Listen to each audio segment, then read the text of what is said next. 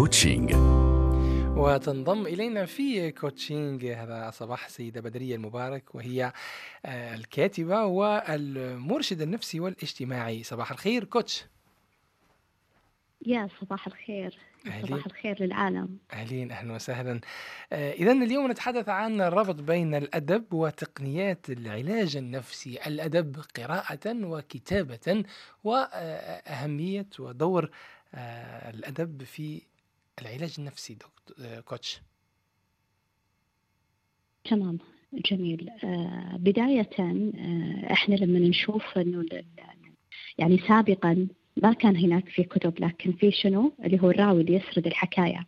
من خلال سرد الحكاية كان في علاج للمشاكل الاجتماعية. نعم. مع الكتب الكتب الروايات القصص القصيرة ماذا تتناول؟ أستاذي الفاضل؟ تتناول عدة شخوص في الرواية هناك عقدة ومشكلة وحل. فعلا. فبدأ إيه فبدأ من الأربعينيات يعني لما سويت بحث إنه العلاج بالقراءة هل بدأ في 2008 أنا عندي بحث. 2008 School of Life هم مجموعة كتاب أسسوها في لندن لكن للأسف أغلقت في آه، زمن كورونا. أسسوا هذه المكتبة الصغيرة وكل الرواد اللي يأتون لزيارتهم ينصتون هم متخصصين نفسيين كذلك ينصتون لمشاكلهم بعدين يقترحون عليهم كتاب من المكتبة. نعم. هذا الكتاب يكون موافق للمشكلة فكيف يساعدهم؟ ولكن اكتشفت أنه من الأربعينيات كانوا يستخدمون آه، قراءة الحكاية والقصص في المصحات عشان تهدي من الحالة النفسية للمريض بحث طويل في العلاج بالقراءة ولكن اليوم حلقتنا عن آه، اللي هو آه، آليات الكتابة في العلاج النفسي وتقنياتها الكتابة والبوح طبعا. الكتابة هي آه، طبعاً. هي بوح طبعاً. ويعني كل ما يجور في في خاطرنا أكيد عندها أيضا دور في في العلاج النفسي. طبعا. إحنا أنت قلت حاجة جميلة اللي هي مم. والدماغ يعتبر جزء من روح الإنسان. فأنت لما تمسك القلم آه، شنو قاعد تسوي؟ قاعد تفرغ. فعملية الإفراغ لما نلاحظ آه، لها عدة أشكال. عندنا عملية الضرب. هذا إفراغ لما يكون الشخص آه، معصب فيستخدم. يده. عندنا الرسم. عندنا المك... الملاكمة عندنا الكروشيه عندنا المرأة لما تتوتر تروح تطبخ. فكل الأعمال اليدوية مرتبطة بالدماغ فتحدث هنا عملية الإفراغ. فنجي لعملية الكتابة من منظور آه، يقال أن استخدام فعل الكتابة لتفريغ الذهن والتخلص من الشحنات السلبية والتعبير عما يضيق به الصدر. فعلا. بوح وإفراغ آه، العالم النفسي جيمس بيكر عام 1986 طلب من الطلبة 15 دقيقة يكتبون عن أكبر الصدمة وأصعب وقت مر عليهم في حياتهم. بعدين عمل هذه الدراسة بعد ست أشهر لاحظ أنهم تمتعوا بصحة أفضل. شنو اللي صار؟ آه، الكبت اللي يصير والتراكمات والصدمات في الطفولة اللي ما حد يقدر يبوح فيها أو حتى يعبر فيها بشكل آه، صحيح تكون ترى موجودة آه، موجودة في الدماغ. بس مجرد ما تكتب أنت هنا راح تعمل مثل ما يقال ما في الرأس نخرجه في الكراس. ما في الرأس إحنا بالمثل الكويتي اللي بالرأس طلع بالكراس. فهنا تحدث عملية الإفراغ. أنت أنت يمكن الآن يمكن وأنت تكلمني ماسك القلم وقاعد تعمل لي مربعات وهيك وأشياء. حتى هذه عملوا لها تحليل نفسي ال- شنو ليش شنو قاعد ترسم؟ مخك شنو قاعد يترجم؟ عندي دراسات عفوا ما هي دراسات بالبحوث آه، خاصة بسيطة عن الدماغ. عشان أنا أبي أحلل آلية آه، هذا الدماغ وكيف يعمل. ليش كل سلوكياتنا تأتي من الدماغ؟ هل الدماغ يتحكم بنا أم نحن من نتحكم به؟ إحدى السيدات آه، في العلاج النفسي لما طلب منها زوجها أنها تكتب سيناريو حياتها آه، فتقول لما أنا كتبت هذا السيناريو ارتحت كثير فسألوها. قالوا لها ليش ما رحتي لمعالج نفسي؟ قالت لا يمكن أن أثق بأحد كالورقة. wow. لذلك في أنا yes yes عندي عندي في المكتب لما أطلب من إحدى جميلاتي أقول لها اكتبي لي سيناريو حياتك وأي أحد الآن يسمعني ممكن يستفيد حتى أنت أستاذي رضا ممكن تعملها مع نفسك لمجرد التجربة وراح تشوف فوائدها. نكتب سيناريو حياتنا من يوم كنا أطفال صغار. بعدين مرحلة المدرسة والبدايات. المراهقة الثانوية بعدين الجامعة.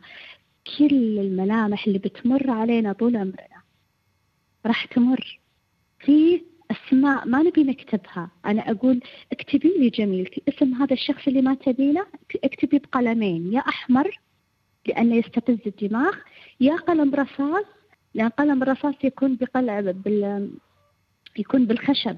فالخشب يعني له خاصية أنها تمتص السلبية من الجسم وتقدر اللي فيه يكون محايا فتقدر تمحي فأقول لها كل اسم تمرين اكتبيه لازم تفرغينه لا تخلينه موجود في راسك. إذا موجود في راسك فأنت قررتي أنه يبقى في راسك. فمجرد ما تكتب وتمسح وتكتب طول هذا السيناريو أنا أقول لها أنا ما أبي أطلع عليه بس قولي لي كم؟ قولي لي إيش الأشياء اللي مرت عليك؟ راح تبكي؟ راح تضحك؟ راح تتذكر أشياء؟ لكن في النهاية راح ترتاح. إذا الكتابة علاج الكتابة تفريغ وعلاج للنفس وراحة ومواجهة أكيد ومواجهة. لكل الحقائق ومواجهة. والذكريات yeah. التي عشناها بسيئها وبحسنها طبعا. الكتابة واللغة يعني ماذا عن اللغة وتقنيات الكتابة بحد ذاتها؟ لا يهم أنه يكتب فقط يعني أو أنه آه، كل ما كانت اللغة جميلة وعالية وكل ما كان الأسلوب آه، ممتع. لا يشترط. لا يشترط. لا يشترط. آه، هنا لما تكون علاجية وأنا أقيد بقواعد لغة أو ثروة لغوية هو هنا كيف راح يتحرر؟ هي جلسة مع الذات مع الروح. فرق لما تجلس بملابس البيت المريحة وفرق لما أقول لك البس لبس رسمي. هنا قيد. لا ممكن تتحول هذه الورشات العلاجية الكتابة العلاجية إلى كتابة أدبية مثلا أو إلى مذكرات. ممكن آه يس يس ممكن آه، أقول لك إنه إنه بعض الكتاب يعني اتذكر الكاتبة ليلى العثمان الكويتية اعترفت وقالت قالت أنا قصة رواية المرأة والقطة أنا تجاوزت فيها حزني مع الناس اللي أذوني في طفولتي منها زوجة أخوها اللي عرضتها للتعذيب. نعم. في كثير من الكتاب طبعا ما يكتبونه هو حقيقي يعني هو من وحتى ولو كان من نشر الخيال ففيه جزء من الحقيقة جزء من حياتهم جزء من من ذاتهم وربما أكيد. يكون الحقيقة. وربما يكون وربما الحقيقة يكون نعم. الحقيقة. فإذا يبدو أن الكتاب عندهم صحة نفسية جيدة الآن. ليش؟ لأنه من صفات الناس الناجحين التحدث بكل أريحية عن محطات الفشل في حياتهم. لم تعد عارة المجتمع تغير والحراك الثقافي تغير. أصبح من يتحدث عن واقعة يكون أكثر جذبة شوف الأكثر مبيعا آه، مبني على قصة واقعية. الأفلام مبني على قصة واقعية. فتلاقي الناس يبون يشوفون الواقع اللي يشبههم. جميل جدا. من الخيال كوتش بدرية نصيحة أخيرة للمستمعين حول الكتابة آه، للعلاج النفسي ويعني الأخذ بزمام المبادرة والانتقال مباشرة. كل واحد فينا عنده أزمة وعنده مشكل نفسي لابد أن يبدأ في الكتابة يوميا. وقد يعني تمام. ستكون النتيجة عن قريب يعني نتيجة الراحة والعلاج أوكي. جميل. آه، تكون هناك مجموعة أوراق وممكن تكون A4 تكون موجودة عندك وتكون مجموعة أقلام يا أحمر يا قلم رصاص تمام. كل ما حسيت إنه تبي تفضفض لصديق حميمي أو أخ أو معالج نفسي روح أخذ الورقة فور الغضب أو أو الفضفضة أو الشعور وأكتب بلا هوادة بدون قوانين بدون أي شيء. يعني sorry بين قوسين إذا حسيت تبي تشتم في الورق إنه أشتم. تبي تبي تعبر بشوق yes تبي تعبر بشوق آه عبر بشوق. أنا اليوم يعني آه، أول ما صحيت من من النوم حسيت أبي أكتب عشان أرتاح أطلع هذا الشعور فكتبت في تويتر للتو غرست فيها لا معنى للحياة دون قبلة للحب. جميل. أكتب. مم. جميل. فأنت لما تكتب مجرد ما تكتب في تويتر تكتب في فيسبوك آه، تشارك يومياتك حتى لو تحط اسم مستعار لأن إنسان يحب يتحدث يحب الناس اللي يتفاعلون معه مجرد ما تكتب خصوصا قبل النوم. إذا حسيت بأرق حسيت بتوتر اكتب شنو أكبر مشاكلك؟ اكتب عنها. شنو أفكارك؟ شنو أهدافك؟ أغلب الناس اللي كتبوا أهدافهم ترى حققوها. لذلك أنا حتى مع التدوين اليومي آه للمهام اليومية للأهداف القصيرة المدى بعيدة المدى الكتابة. يعني شكسبير كان يقول لو هو كاتب وأديب تكتبه على الورق ستجده في حياتك أو الأفكار ستراه في حياتك. الأفكار صيد والكتابة قيد. شكرا جزيلا الكوتش آه، بدرية المبارك حدثتنا عن. الربط بين الأدب وتقنية. العلاج النفسي. شكرا يومك سعيد. شكرا لوقتكم أهلا.